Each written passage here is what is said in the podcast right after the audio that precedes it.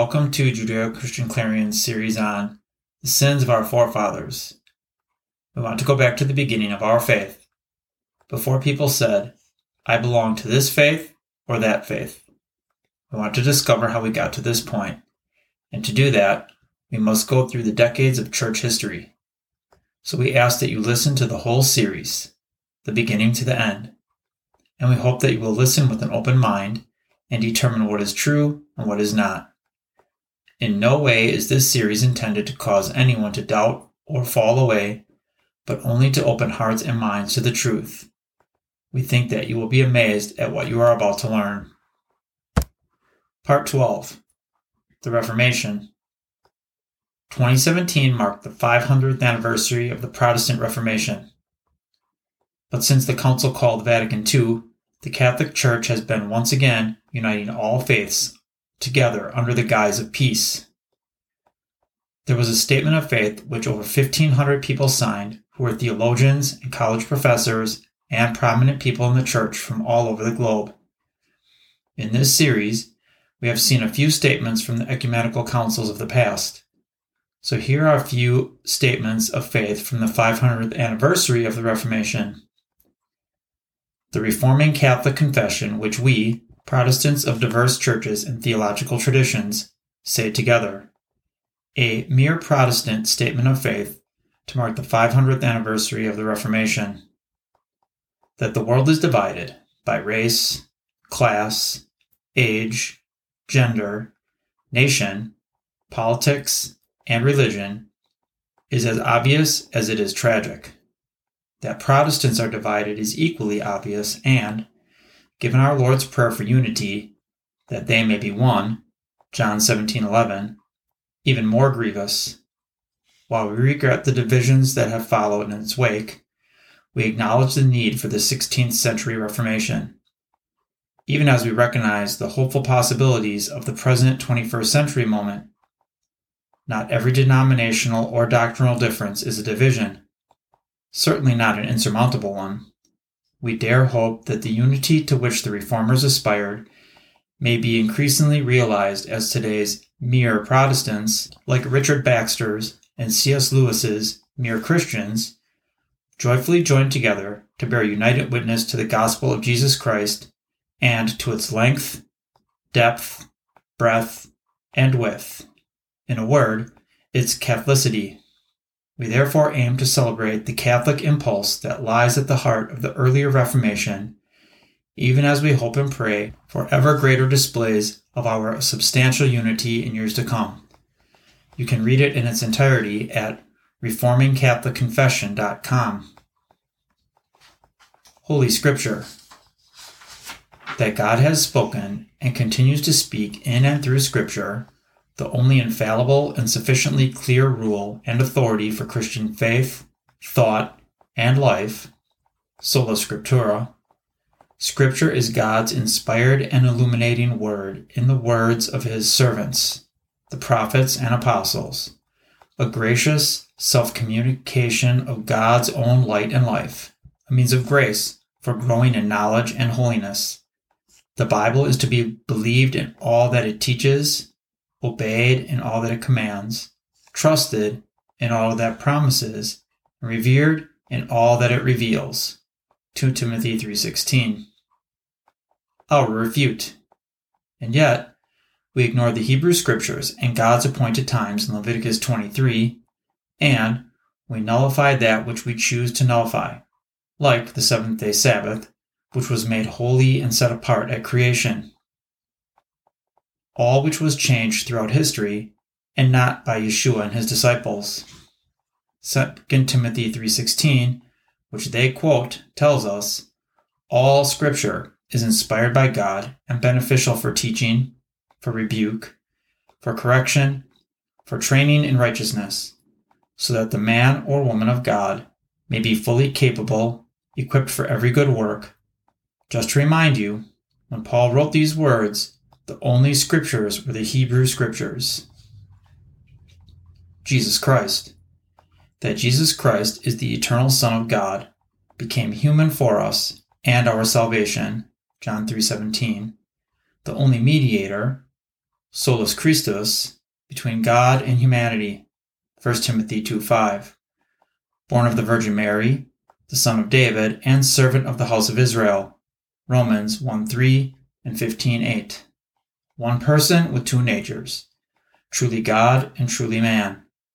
He lived a fully human life, having entered into the disorder and brokenness of fallen existence, yet without sin, and in his words, deeds, attitude, and suffering embodied the free and loving communication of God's own light, truth, and life, salvation. Our refute. As we saw earlier in this series, that Yeshua emptied himself, as Philippians two five through seven tells us. Have this attitude in yourselves, which was also in Messiah Yeshua, who, as he already existed in the form of God, did not consider equality with God something to be grasped, but emptied himself by taking the form of a bondservant and being born in the likeness of men. Yeshua is God. He said, I and my Father are one, John one one. Yet, to be the perfect sacrifice, he had to do it as a man, not God. We diminish the sacrifice on his part when we say that he was able to do this because he was God. Hebrews two eighteen. For since he himself was tempted in that which he has suffered, he is able to come to the aid of those who are tempted. Hebrews four fifteen.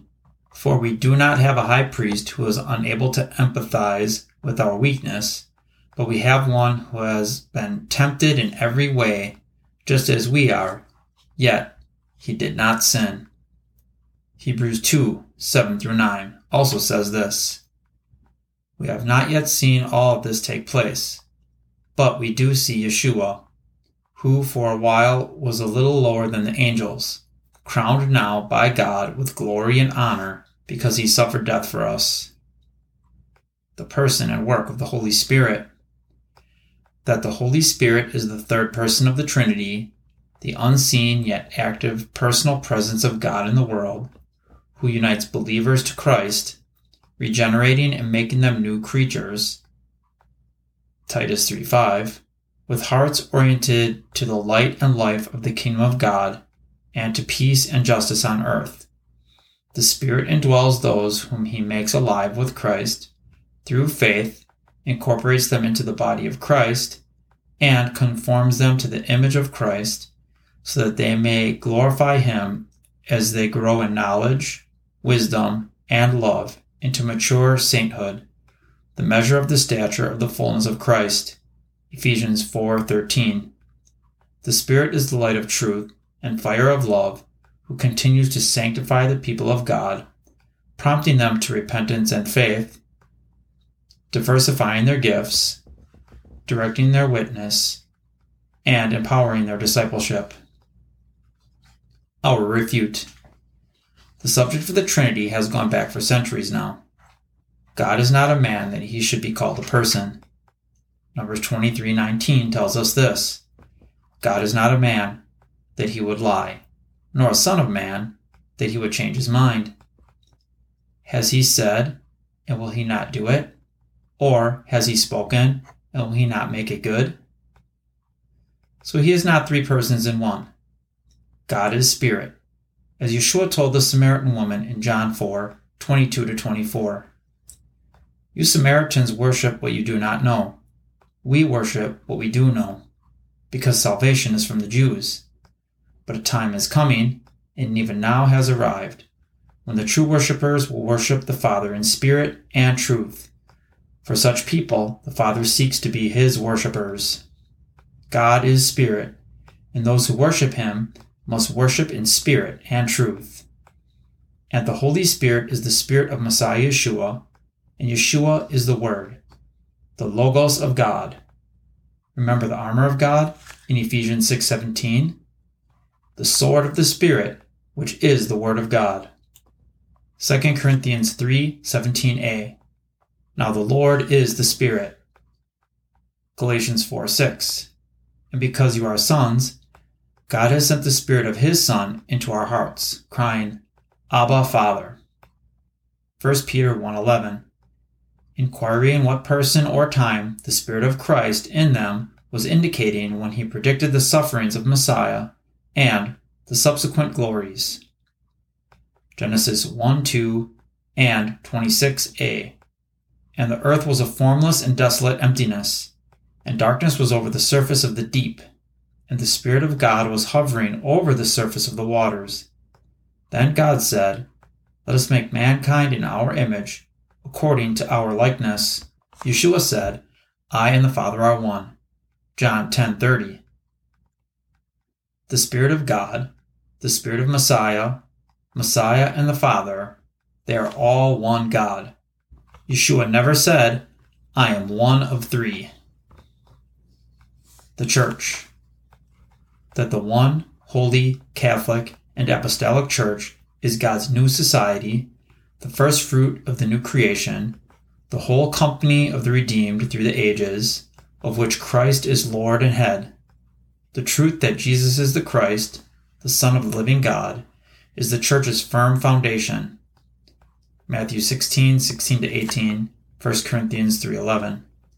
The local Church is both embassy and parable of the kingdom of heaven, an earthly place where his will is done and he is now present, existing visibly everywhere, two or three gather in his name to proclaim and spread the gospel in word and works of love, and by obeying the Lord's command to baptize disciples, Matthew twenty-eight nineteen, and celebrate the Lord's Supper, Luke twenty-two nineteen. Our refute. The Catholic Church is far from the Apostolic Church. First of all, John fourteen six says this, Yeshua said to him, I am the way and the truth and the life. No one comes to the Father except through me. Because Yeshua said that he was the way, his followers called themselves the way. Acts nineteen twenty-three tells us, about that time a major disturbance occurred in regard to the way. In Acts eleven twenty-five and twenty-six was the first time the term Christians was used. Then Barnabas left for Tarsus to look for Saul, and when he had found him, he brought him to Antioch. For a whole year they met together with Messiah's community and taught a large number. Now it was in Antioch that disciples were first called Christioni, which is a combination of Christos, which means the anointed one, with the word follower. This term was only used a few times, here in Acts eleven twenty-six and twenty-six twenty-eight, and, like First Peter four sixteen, in the New Living Translation. But it is no shame to suffer for being a Christian. The word Christian is applied where it was assumed, but it is not in the original manuscripts. It is believed by some that the word Christian was coined by the bishop Ignatius of Antioch. Second, the Apostolic Church was in Jerusalem, not Rome. When the apostles traveled to spread the salvation message, they knew that Jerusalem was the main, should we say, headquarters? When Yeshua and his disciples gathered, there was no church. Those who came after them met in synagogues for worship, and in homes, or at Solomon's portico for teachings and fellowship. The church is not the kingdom of heaven, for everywhere the Spirit of the Lord is, there is the kingdom. Luke seventeen twenty and twenty-one. Now he was questioned by the Pharisees as to when the kingdom of God was coming, and he answered them and said, The kingdom of God is not coming with signs that can be observed, nor will they say, Look, here it is, or There it is, for behold, the kingdom of God is in your midst. Before there was such a thing as church of believers, Yeshua said this in Matthew four seventeen. From that time, Yeshua began to preach and say, Repent, for the kingdom of heaven is at hand. Not only Yeshua, but John the Baptist and the disciples all preached the same thing. In fact, when you gather in prayer in your home, that also becomes part of the kingdom. Baptism and the Lord's Supper. That these two ordinances, baptism and the Lord's Supper, which some among us call the sacraments, and that they are found in God's Word, and by the Spirit, They are proclaiming the promise of the gospel to those who enter into them. Baptism and the Lord's Supper communicate life in Christ to the faithful, confirming them in their assurance that Christ, the gift of God for the people of God, is indeed for us and our salvation, and nurturing them in their faith. Baptism and the Lord's Supper are physical focal points for key Reformation insights. The gifts of God, sola gratia, and the faith that grasps their promise, sola fide. They are tangible expressions of the gospel insofar as they vividly depict our dying, rising, and incorporation into Jesus' body. One bread, one body. First Corinthians ten, sixteen and seventeen. Truly presenting Christ and the reconciliation he achieved on the cross. Baptism and the Lord's Supper strengthen the faithful by visibly recalling, proclaiming, and sealing the gracious promise of forgiveness of sins and communion with God and one another through the peacemaking blood of Christ.